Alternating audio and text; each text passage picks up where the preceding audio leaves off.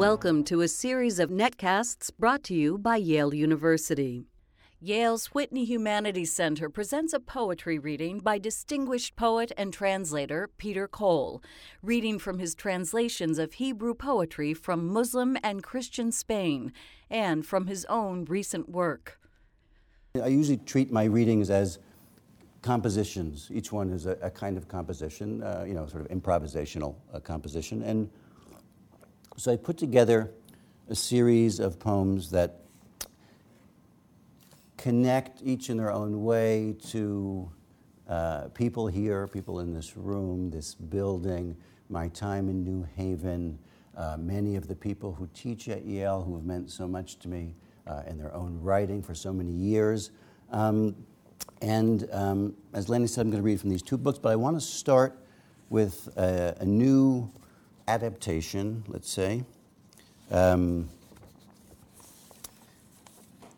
we'll, we'll say this is from Maria because it's from Spanish, which I don't read. Uh, it's by one of my favorite poets uh, in the world, Santob de Carrion. You can, maybe you should pronounce it correctly for us.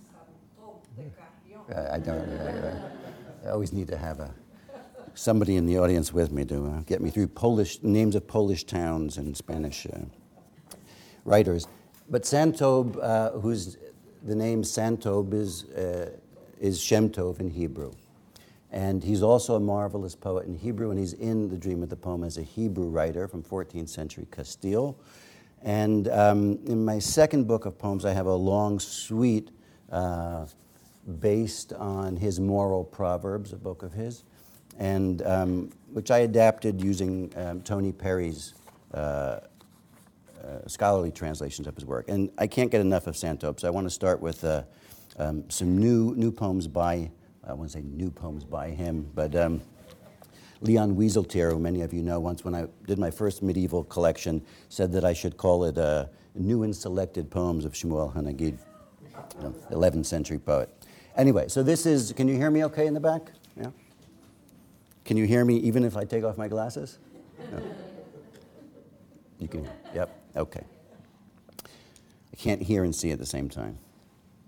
More for Santob de Carrion, 14th century Castile. So these are pretty close to literal versions in sense of the meaning, but then I sort of let myself run with them, and I've woven together different passages to um, make them all mean just a little more. Everyone so high. Everyone so high on yes. Nothing has made me happier, though, than the day I asked my lover if she had another. And she said, no. two, there are four parts. Spell and praise. Spell and praise. The next two are kind of riddles. A choir of quatrains in praise of the servant who asks of me nothing for what he does. For years he's afforded me spectacular favors, as though in fact he served out of love. He somehow bears, though slight in stature, the weight of the world within his words. And blind he sees what I hold in mind, deaf he absorbs what I've not yet heard.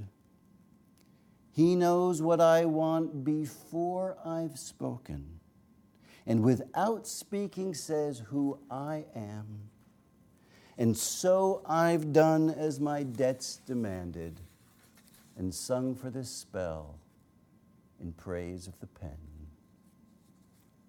Three, how friends act. Is anything better than a pair of scissors which separates those that separate them? They do this not because they're bitter, but out of desire to meet again. When they're joined, they do no harm, hand to hand and lip to lip. Only when parted can they destroy. That's how strong their loyalty is. Those who learn what brotherhood means and how friends act when all is done should watch as scissors make one of two, and when they have to, two of one. 4 for being born. For being born on a bush of thorns, the rose is certainly worth no less. Nor should wine be scorned that's fine, but comes from lesser parts of the vine. The hawk is likewise not worth less for being born in a humble nest. And proverbs aren't less subtle or true for being uttered by a Jew. so that's uh, Uncle Santob, as I've come to think of him. As sort of part Edmond Jabès, part Archie Bunker. Um, so now to a, uh, a, few poems of my own. Um, this one starts in the medieval world, starts in 13th century Provence, and ended in, uh, or ended up being written in 21st century Jerusalem, and, and continues now. Um, it's called Improvisation on Lines by Isaac the Blind. Isaac the Blind was a, a, uh, major Jewish, uh, major Kabbalist, mystical philosopher. Um, there's a word in the poem that might help to know, bulbul. Um, apart from those who've been to Israel, I'm just curious. It's actually in the Oxford English Dictionary, but anybody know what a bulbul is? Uh, bulbul is a Persian nightingale. Um, you see them in a lot of Persian miniatures. They have bright uh, yellow uh, breasts, and uh, they're actually quite aggressive and nasty birds, but they're very beautiful. Um, and so this is a kind of uh, really a kind of credo for the sort of things that Lanny was talking about the confusion, where nourishment comes, and what you do with the raw materials of the world. And the first, uh, so the first two lines are by Isaac the Blind, and they're, uh, it's a kind of poem you cannot read in front of high school students. You'll see why.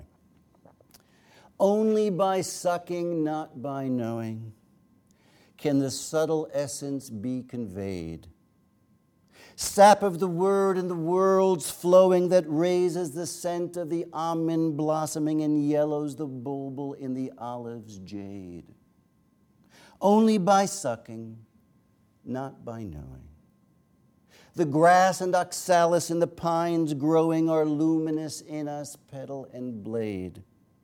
As sap of the word and the world's flowing, a flicker rising from embers glowing, light trapped in the trees, sweet braid of what it was sucking, not by knowing is the amber honey of persimmon drawn in. An anemone piercing the clover persuades me. Sap of the word and the world is flowing across separation through wisdom's bestowing, and in that persuasion choices are made. But only by sucking not by knowing that sap of the word through the world is flowing.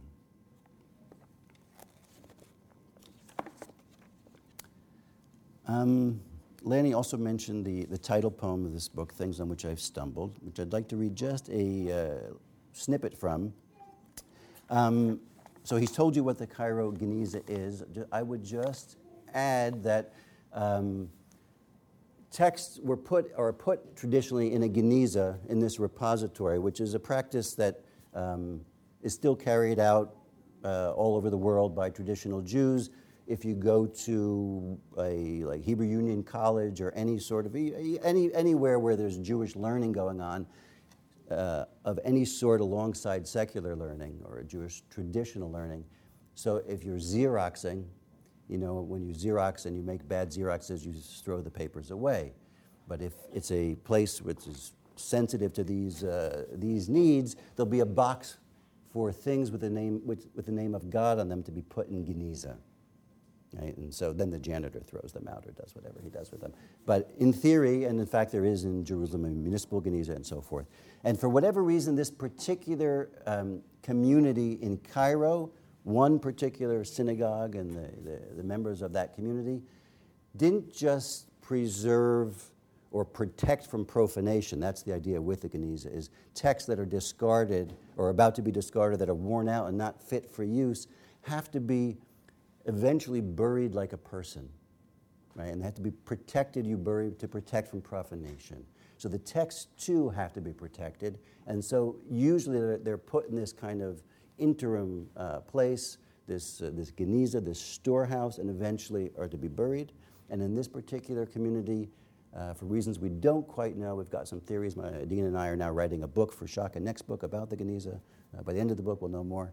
Um, and uh, they put everything with Hebrew letters in this Geniza. Everything, including texts written, personal letters, shopping lists, commercial documents, everything, including things written in Judeo Arabic, which is say Arabic, but Arabic that, that's written with Hebrew letters. So they were put in this attic above a woman's synagogue, and again, for reasons we don't quite know, they forgot about them. For a thousand years, papers accumulated in this attic, particularly from the 10th through the 12th century, and it was discovered at the end of the 19th century, also in a kind of uh, Indiana, Jewish Indiana Jones like sequence of events, and brought back to Cambridge, England, where these things are now um, in the university library. There was a big thing on Darwin in the New York Times yesterday. They're kept right next to the Charles Darwin papers. When I first encountered these things, I was led past the Darwin papers. The person giving me the private tour said, Those are the Darwin papers, and here's the Geniza. And they just sort of let me roam around. And um, she had showed, the, the curator showed me a bunch of poems that I knew from the Geniza, and then um, said, You can just poke around. And I began pulling things off the shelf. And there were certain small fragments that kind of jumped out at me. They were so incredibly vivid and lively, and they, you know, they seemed to be glowing in a certain sense. They just seemed radioactive. And so I put them back on the shelf and I'd walk away and I'd go back and look again. And much to my amazement, I actually understood what they were saying because I don't, I'm not a, a manuscript scholar. And um, that stayed with me for the better part of a year. And eventually I got it in my mind to uh, ask permission to come back and play with these documents. And I had an idea that maybe I would write a poem about them, but I had no idea what the poem would be, or even if I would actually be able to, um, to, under, to read, decipher the rest of these manuscripts, or else I'd end up like Jack Nicholson uh, in The Shining, just sitting up on the fourth floor of the library uh, writing all work. And no play makes Johnny a dull boy. But a poem did emerge, and so this is what I'm going to read. I'm just going to read the preamble to it. Um, and then I'm going to skip and read the beginning of section two, which is ostensibly about um, the textile industry in the medieval Mediterranean, but is simultaneously about a very different kind of commerce and craft and culture. So, things on which I've stumbled among the remains of the Cairo Geniza. Maybe I'll add one other little tidbit, which is, and this is referred to in passing and it's in the notes, when men would wear these gowns, right, and they're, you'll see they're very interested in, in, in, clo- in fabric, and often they would embroider poems or lines of poems on their sleeves. Literally, kind of the hearts on the sleeve. Uh, and this would be part of the ornamental uh, outfit. Things on which I've stumbled. Poetry and all that garbage left in a pocket of the mind or a pair of pants, or robe, or slipped inside a book, thoughts disjecta membra a letter forgotten, a recipe scribbled on its back, a shopping list, a bill once due, living's marginalia, the rubble of what we've known was true. And so, not just the names of God they sought to guard from desecration, but the forms composing them Letters are things, not pictures of things. Eric Gill would reach Jerusalem, and from the refuse heap before him, five fine covers one gazelle's blood red, one a violet that's pure, one the color of musk, the other sulfur yellow and silver, and eight small carpets. Please, my lord, the red should be as red as could be, the yellow and white should be exquisite, the gold brocade is very pretty, but not what I wanted exactly for it's white and blue, while I had in mind an onion color, an open hue, but the, le- the, but the lead gray robe is superb. You also asked for headscarves. Although you know what a nuisance that is, the sook's packed from dawn to dusk, it made me have a relapse twice.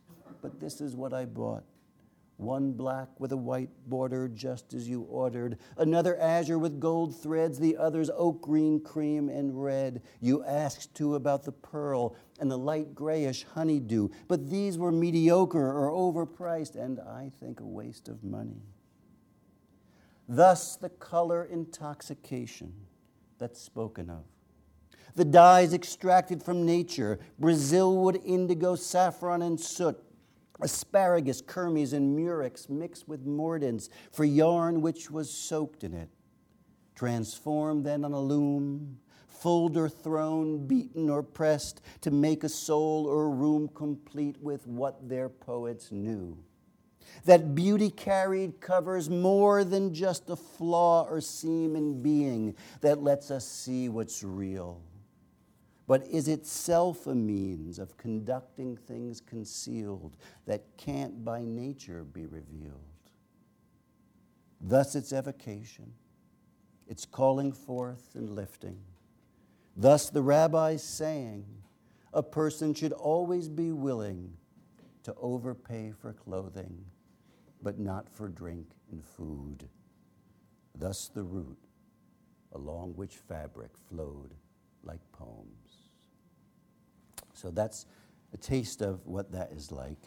And um, with that, I'd like to move to some medieval poems that actually come from the Geniza. Um, in a few cases here, things that, um, things that I stumbled on, but um, things that I was, that uh, we have only because the sole copy exists, was found in the Geniza brought back in the 19th century, but in many cases, um, these poems weren't discovered until quite recently because uh, actually it was a room like this. Um, Solomon Schechter, many of you might know that name, he's the man who went and brought it back and then sort of initiated the whole uh, recovery project. When he brought all the stuff back, he went through what he could. It was a mess. There, he called it a kind of battlefield of, uh, of books, and everything was just thrown on top of each other. And there were manuscripts that looked like, you know, pieces of paper that you crumpled up and throw away, and that have a, another thousand years of paper on top of them. Right? And the climate was very dry, so they, were, they didn't fall apart, but the ink would begin to fall off. And they didn't know what to do with all this, and they didn't have techniques also for preserving it. And so a lot of the stuff was just kept in boxes for years. And several of the boxes had on them for, you know, to be incinerated and the, they were literally going to be burned in the 50s, and there was kind of sheer luck that the one librarian decided to show um, a scholar visiting from Israel, uh, S.D. Goitein, for those of you who know, and he said, "Don't burn that box." you know, he picked up the first he said, "Don't burn that box," and they found all kinds of poems in these boxes, and they're still finding things. So, for example, on that tour that I was given uh, by a woman named Rebecca Jefferson, the poetry curator there. I don't usually have that kind of fetishized relationship to manuscripts, but my knees were definitely uh, trembling when I was looking at these things. Um, so one, uh, I'll read you two poems. Uh, these are I'm going to read mostly very very minor poems in this case, just a few of them give you a taste. And there's a poet I like very much at the beginning of the period named um, Yosef ibn Abi Avitur. And he was a kind of crusty character who um, had a chance to become the head of the academy, the, the Jewish academy, Hebrew academy in Spain. He was lost out in a kind of battle against a rival for that office. The caliph uh, in Andalusia, and there was still a caliph then, was the 10th century, uh, basically said to him, you know, if my people treated you the way your people treated you, I take that as a sign and go somewhere else, which is, was a sign to him that he was no longer welcome.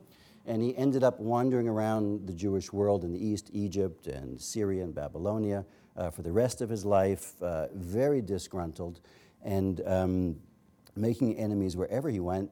And one of the texts, the poems of his that they found in the Geniza was the following curse that he wrote. It's an uh, alphabetical curse in the, in the translation it's not alphabetical.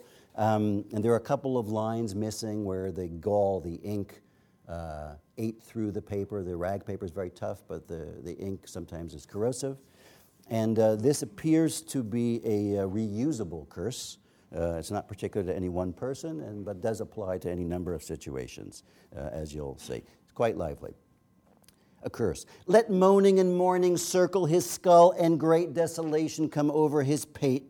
May rage and rebuke wear through his brow, and in his eyes may fire blaze. May the pit in its fever shrivel his tongue, and through his cheeks may leprosy run.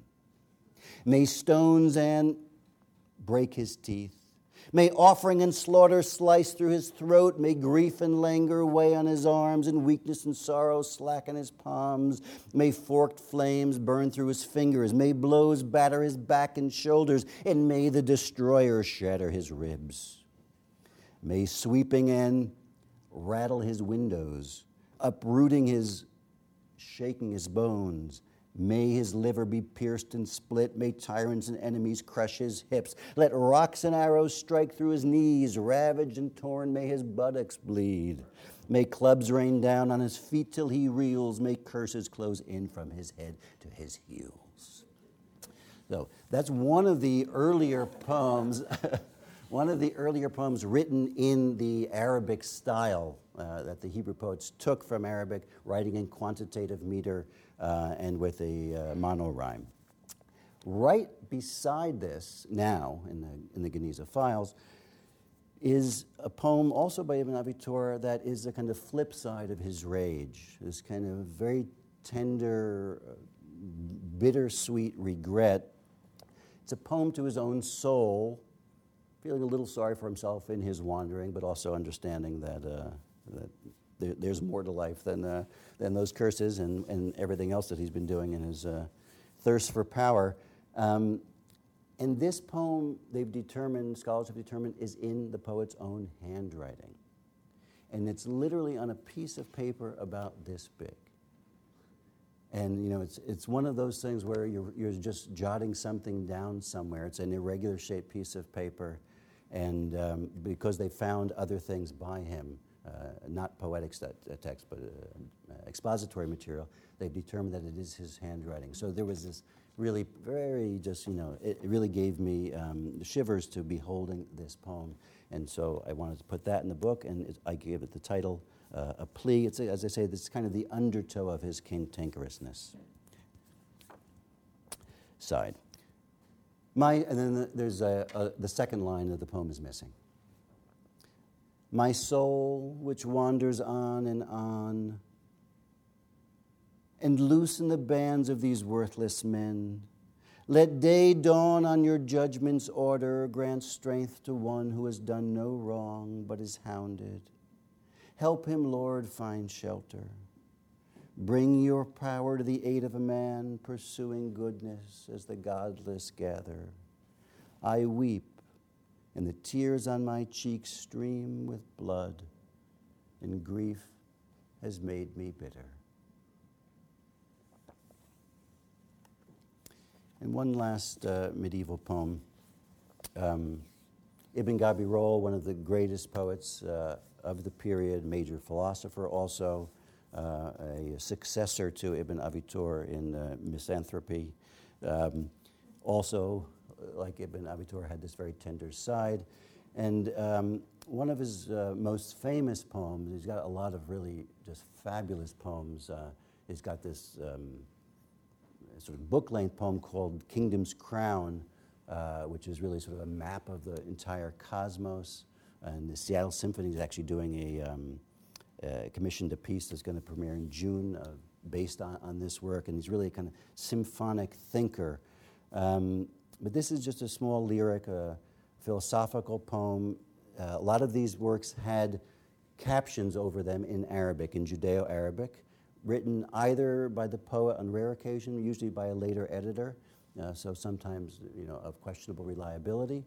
Um, in this case, the, uh, the caption says this is for all the uh, teachers in the audience an answer, t- an answer to a student who has asked about the nature of existence and this is uh, his answer. It's described as line for line the most written about uh, poem in the, in the canon. Although it's actually, in some ways, quite straightforward. So it's very much in the Greek Platonic erotic tradition. I love you with the love a man has for his only son, with his heart and his soul and his might. And I take great pleasure in your mind as you take the mystery on of the Lord's act in creation, though the issue is distant and deep, and who could approach its foundation? But I'll tell you something I've heard and let you dwell on its strangeness. Sages have said that the secret of being owes all to the all who has all in his hand. He longs to give form to the formless as a lover longs for his friend. And this is maybe what the prophets meant when they said he worked all for his own exaltation. I've offered you these words. Now show me how you'll raise them. Um, as Lanny said, these. Uh, this immersion in translation, not just from the Middle Ages, also uh, contemporary work, but um, especially the, the, the, medieval stuff, has created, uh, has gone very deeply into me and created a kind of, erased the border between poet and translator in some ways. Um, and that has been both a, a painful thing and a, and a, marvelous thing. And um, this poem, the, the Ghazal or Guzzle of What Hurt, is very much about that kind of confusion, um, but it's not merely about literary translation. It's about, uh, there's a note to the poem that says it's a, an ode to titanium training and translation. And translation for the reasons I just said, training because it's really about the incorporation, literally the taking into one's body or one's, the body of one's poetic work, but uh, physically into one's body, voices from the past, voices from one's own tradition, uh, and having them make you somebody else in some way, right? Having them change you profoundly and painfully. And then the titanium part is something of an inside joke. Um, for those of you who don't know, I have two hip replacements made of titanium. And it seems to be the perfect metaphor for the introduction of uh, the painful introduction of foreign bodies into one which makes life uh, more wonderful. Um, and so this poem was actually written uh, a little while, about six or seven weeks after my second operation, when for the first time in uh, too long, uh, I could walk without a cane and really without any pain. And suddenly, just that sensation of being able to walk without thinking about walking seemed to me the most miraculous thing in the world. Um, so the poem emerged from that moment. Um, everything at the beginning, particularly the first half of the poem, is a kind of literal description of that sort of pain. And so it says scars, talk about scars, um, but it also is you know, highly figurative, uh, including the compositional elements of, uh, of our bodies. The Ghazal of what hurt. Pain froze you for years in fear, leaving scars, but now, as though miraculously it seems, here you are walking easily across the ground and into town as though you were floating on air, which in part you are. Or riding a wave of what feels like the world's goodwill, though helped along by something foreign and older than you are, and yet much younger too inside you, and so palpable in x ray you're sure would show it within the body you are. Not all that far beneath the skin, and even in some bones, making you wonder are you what you are? With all that isn't actually you having flowed through and settled in you and made you what you are? The pain was never replaced, nor was it quite erased. It's memory now, so you know just how lucky you are. You didn't always. Were you then? And where's the fear? Inside your words, like an engine, the car you are? Face it, friend. You most exist when you're driven away or on by forms and forces greater than you are.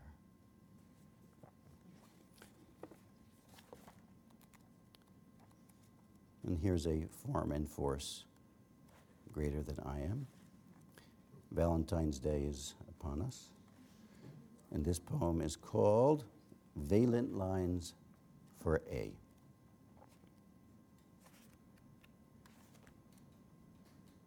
What law and power has blessed me so? that in this provocation of flesh, I have been wedded to gentleness. Delicacy of an intricate mesh of our thought and meals and talking has brought me to this exaltation. Of syllables and a speechlessness, to December dusk and desk and skin, in the amber of our listening, dawn again pink with munificence heart again blurred by its ignorance. Toward you in that equation I turn, and you in turn involve our being spun like wool, from which soul is weaving a use for that useless opulence. Doing and making, the end served by what it is we make and what we do is what has made me making and you. I'll read just two more poems. Um, we had uh, elections in Israel uh, yesterday. Was it yesterday? I think two days ago, yesterday. Um, and that's where we're heading uh, soon. And the situation there has, as you know, has not changed very much. I suppose you could say it's gotten a little worse, um, but it's essentially the same story over and over again. And given what I, what this poem churns up, it seems to have been the same situation there for a long, long time. Um, the last poem was about a kind of uh, cohabitation, shall we say. This poem is called Coexistence, of a very different kind. Um, I call it Coexistence, a lost and almost found poem, in the sense of the, of the coexistence itself being um, certainly something that uh, we have not yet found. But the poem itself, the technique of the poem, is uh, nearly a found poem, which is to say, uh, something that I just came across and then uh, either didn't touch and just called a poem, or in this case, manipulated in different ways. And uh, the basic situation is that Adina and I, um, reading the paper, we get the uh, Herald Tribune delivered to our door every morning, with the New, which is essentially the New York Times now, with Haaretz, the Hebrew paper, in it, translated into English. So we actually get the New York Times uh, way before you do. 5.30 in the morning, it arrives at our doorstep.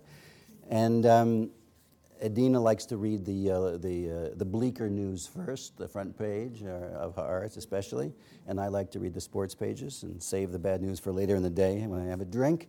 And, um, but one day she said, no, no, you've got to look at this. It's unbelievable what it says here. And it was uh, an article, long article, about what the construction of the separation fence or barrier or wall, whatever you want to call it, I don't think it makes any difference what you call it, uh, it's doing the same thing, um, what it was doing on the two sides of the fence. To say, on our side, on the Jewish side, it was um, preventing suicide bombs, which is obviously a very important thing. And um, we lived downtown. We used to feel those suicide bombs in our chest. We had a friend killed in one.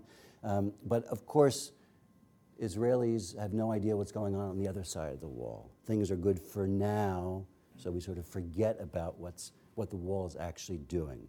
And this article was all about that. So I read the article. Um, I went to my study to work on the medieval poetry, which is all based, as most of you or some of you know, on uh, entirely biblical vocabulary based on the biblical text, essentially, just shattered and rearranged very freely. And um, so I'm constantly consulting the Bible as a kind of thesaurus or dictionary or, or source book. And um, I just happened to open to some passages, uh, to a passage in Deuteronomy, which seemed to me just a kind of uncanny commentary on what I just read in the paper. I mean, the, just uh, the, the, the comparison, the, the, the parallel was just shouting at me. And I thought, well, how is it that I've never really paid attention to this passage in Deuteronomy before? And then so I looked down a little bit further, and all the subsequent verses also seem to be direct and apt commentaries on the events of the day. And so it just, again, a poem sort of began to form itself uh, with a little uh, help from the uh, gods of prosody. Um, so I wove those two together, and this is the poem Coexistence, a lost and almost found poem. It starts with an epigraph from Leviticus And the Levite shall speak and say unto all the men of Israel with a loud voice. I should also say that the, you know, the medieval poetry from Spain is so much a product of coexistence. And in fact, the term convivencia, right, Maria, is essentially linguistic convivencia originally, right? But the reflection of the um, the, the two cultures living side by side, you know, for better and worse, but certainly culturally for better for a, a period of time, um, you know, the lack of that is sort of screaming uh, in this poem and uh, I think very much in cultural life uh, in Israel today. So this is the poem. Over the border, the barrier winds, devouring orchards of various kinds. Cursed be he that taketh away the landmark of his neighbor, and all the people shall say, Amen. The road was blocked in a battle of wills as the lame and sightless trudged through the hills. Cursed be he that maketh the blind to go astray in the way and all the people shall say, Amen. The army has nearly written a poem. You'll now need a permit just to stay home. Cursed be he that perverteth the justice due to the, the justice due to the stranger in Scripture. And all the people shall say, Amen. Taken away in the dead of night by a secret policeman who might be a Levite. Cursed be he that turneth to smite his neighbor in secret murder, and all the people shall say, Amen. As peace is sought through depredation, living together in separation. Cursed be he that confirmeth not the words of this law to do them, and all the people shall say, Amen. And I'll end with a poem that was literally written right down the hall. What's I forget what the office number is here, but across the hall from Harold's uh, room. And um, it's called Notes on Bewilderment. Lanny mentioned it, read the opening stanza. And um, literally the whole thing was, was written here and uh, two years ago. And it also works in um, my encounters with some of you here, and uh, things I read by some of you here, and things I heard and things I saw when I walked outside. And the uh, operative principle really was um, uh, the poem is a kind of giant sea worm, where the, you know it just was open all the time. Water that was flo- whatever was flowing through, the structure, the five-line structure, stanzaic structure that I developed for this poem, would simply digest that material and um, this is the poem. So I'm, I'm only going to read um, some sections from it, and in particular, I've chosen sections that, again, relate to uh, my affection for this place and for the people here. Um, some of the, um, and, and, and the subjects that uh, many of you are interested in. Um, some of the, I don't mention anybody by name, but you might recognize a few things. Um, and I'll just leave it at that. Always wrote Machado, seek in the, that's Antonio Machado, the Spanish poet. Always wrote Machado, seek in the mirror, the one who's walking beside you, the other. The what he meant by that mirror, I've never been sure. Clearly, he meant it more than literally, given his feel for the flowing river. The song another poet sang has gone out of me, glossing the- theatrically his loss of innocence. I, innocent, thought it the height of profundity. Now, I think his notion of song itself may have done him in. The dream of the poem, he told the closest angel of poetry, asking how he'd titled his book. The dream of the poem, the warm angel echoed, adding, bemused, it's a little weird, which it was, summoning fate like peril. It isn't done with tracing paper. Things signaled by words charged in a row begin to converge, just as hope, a single one or pair, might be rendered fades. So we enter the sacred order from which translation springs.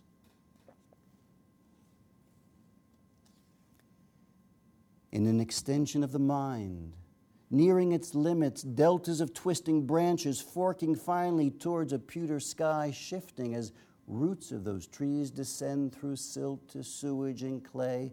There, Solomon said, are spirits. The postcard from Theresienstadt bore a stamp of serious interest to the boy, whose grandmother's message read, I am in good health. Everything is fine. It must, he thought, be a nice place for vacation or camp. All the rivers, it's getting somehow truer and truer, run into the sea which is never full, said Kohelet the preacher, combining in lines as close to a sigh as any might be, pointlessness and splendor. Listen, happiness is a reflection, he said. It doesn't arise through self contemplation, except as that withdrawal defect, deflects one's recall, like clouds in a skyscraper's glass. It's a seam along which the heart is fed. Thus, the call for clarity, the lover's creed, things heard as though within one, but suddenly freed by others' words. Nothing's original, not even sin. The mild wind now blowing may be wisdom bringing someone what he needs, bringing him back to the perpetual lie of freedom in beginning, which is only freedom to begin again. Art, the poet said, it cures affliction with deception. Even as death endures, still we try. Lord, goes the prayer, increase my bewilderment, which really means allow me to question everything, but not be lost within that stands to the small flowers of common sense in season. Increase, Lord, my discontent, but keep me from resentment. Reason as well has its season, although we don't believe it or put too much faith in it. It's true that one and one on occasion is three or more and the middle way is often mystical. Lord goes the prayer, keep me from delusion, which really means allow my mind to open to all that comes my way without bringing ruin upon me through fusion of things that are distinct at heart. Keep me from conclusion while the case is being made, and the world is all that is the case. Keep me from too much seclusion. Increase my confusion with thee, it says. But is that, in fact, another matter I wondered as the dervishes whirled? And may my love and language lead me into that perplexity and that simplicity, altering what I might otherwise be, but let it happen through speech's clarity, is normal magic which certain words renew. Thank you.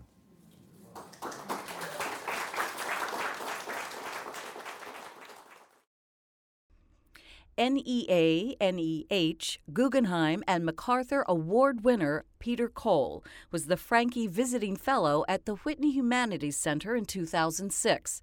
He returned to the Whitney for this reading in celebration of two new books the Dream of the Poem, Hebrew Poetry from Muslim and Christian Spain 950 to 1492, and Things on Which I've Stumbled. Peter Cole gave this poetry reading on February 11, 2009, at the Whitney Humanities Center.